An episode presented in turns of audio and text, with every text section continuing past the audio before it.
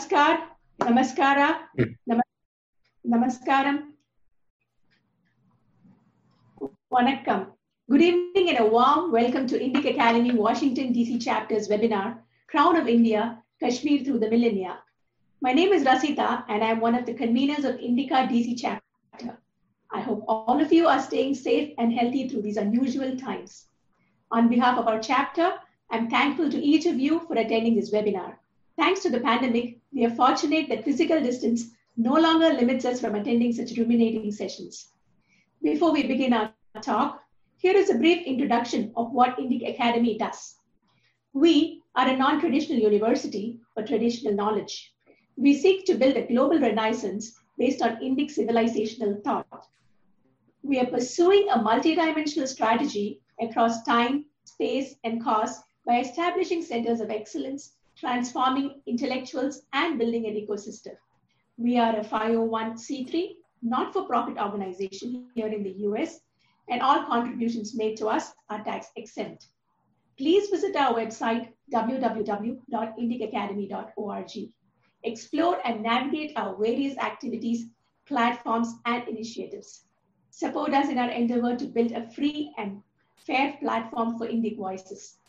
Do follow us on Facebook, Twitter, and Instagram, where we are at Indic Academy. We have an amazing lineup of online events with scholarly speakers being organized by our chapters worldwide. And now, not to take up any more of your time, let us dive into our webinar. I would like to present our moderator, Ms. Sunanda Vashisht, who will introduce our expert panelists and will steer this conversation forward. Sunanda is a writer, political commentator, and a columnist. She's written extensively about the conflict-ridden region of Jammu and Kashmir. She herself has been a victim of ethnic cleansing that took place in Kashmir Valley in 1990.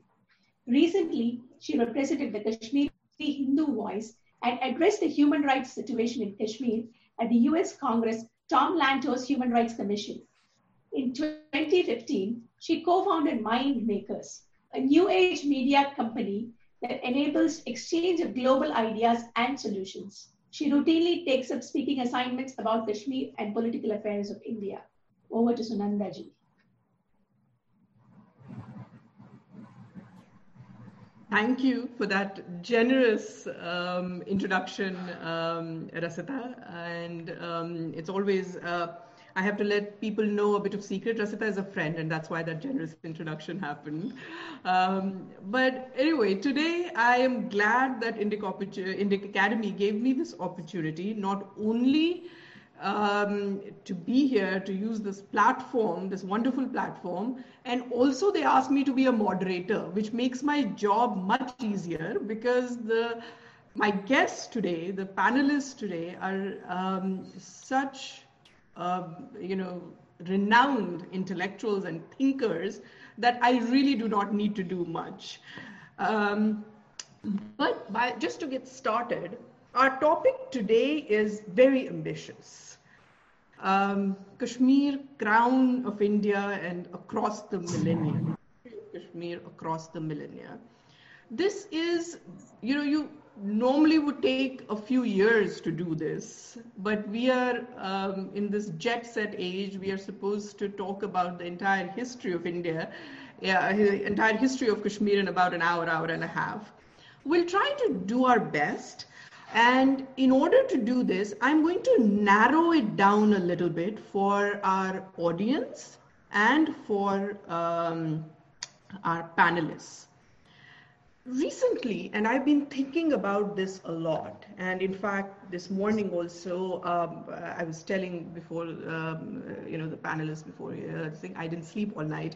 We were watching, um, you know, what happened in India last night um, you know, um, Bhumi Pujan of um, uh, Ram Mandir after 500 years of struggle. So it set me thinking. It set me thinking about a basic question that we are going to try and answer through this webinar. Where does the history begin? Does it begin wherever it's convenient for us ideologically? Or do we go to the point where, as academics and as I have such scholars, do we go to the beginning of the beginning in order for people to make the make up their mind about history?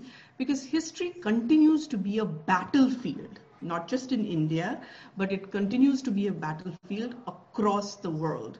And the reason for that is the basic reason for that is people don't know where history should begin. In Hagia Sophia, where should the history begin? Should it begin where the temple was made? I mean, where um, the mosque was made? Should it be? Should it go back to where the cathedral was made, or should it go back to its pagan past? Nobody talks about the pagan past. Um, Amish often says that you know uh, people are fighting about, between the mosque and um, a cathedral, and uh, but no one talks about the pagan uh, temple it was built on because there are no pagans left there. Simple thing. But there are a lot of pagans left in our part of the world, so we will talk about the pagan history. Um, and we'll go back to Kashmir and we will try to see that is Kashmir really a place where you see AK-47s and Kalashnikovs? Is it a place where you see, um, is it a place that you see in um, old Hindi movies? Is it a place that you um, get your kesar and saffron from? Is it a home of pashmina shawls? Kashmir is all this, but a lot more than that. In its bosom, Kashmir, the history of Kashmir, the valley of Kashmir has hidden many betrayals and has hidden many stories. We will try to uncover those betrayals across the history. We'll try to uncover those, you know, moments um, in our history. And also, we'll try to connect one important part. This is not a political discussion, I must say at offset, and this is not at, even though I am here, this is not a political discussion, nor is this a geopolitical discussion. We are putting it totally in a civilizational context.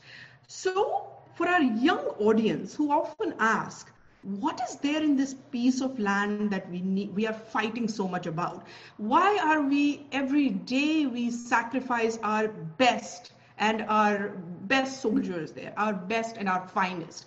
What is there in kashmir? Is it is it just a piece of land or is it a strategically important place which it is? Or is it because so- no sovereign country can give up a piece of land? Again true. But then there is also a civilizational connect where Kashmir and India cannot exist without each other. So that civilizational connect is something that we are going to explore. I have wonderful panelists here, those who need no introduction. Um, joining us from India is Mr. Virendra Kazi. He's a Kashmiri Pandit with deep exposure to culture and spirituality of Kashmir. He joined public sector after completing his education. He presents the classical traditional wisdom and practice of Kashmir Shaivism, something you must have heard. His first passion was mystic Shaiv Yogini Laleshwari or Lala. Her vakhs or sayings convey the essence of Shaiva Agamas in Kashmir Shaivism. The main focus is on the sadhana aspect so that we get spiritual transformation. Kashmir Shaivism is based on the ancient wisdom of Agamas, Tantra. It's a universal spirituality which opens the inner door to self realization. Besides guiding us for, the, for harmonious material life, it takes us to the highest level of divine realization. From Mr. Virendraji, when I come to him, I would like to know from him how and you know Kashmir Shaivism came about in India, and then how does it connect to various roots and shoots across India? So I will come to him in a little bit. But before that, I must um, introduce my other very eminent panelist, Dr. Subhash Kak, who absolutely needs no introduction.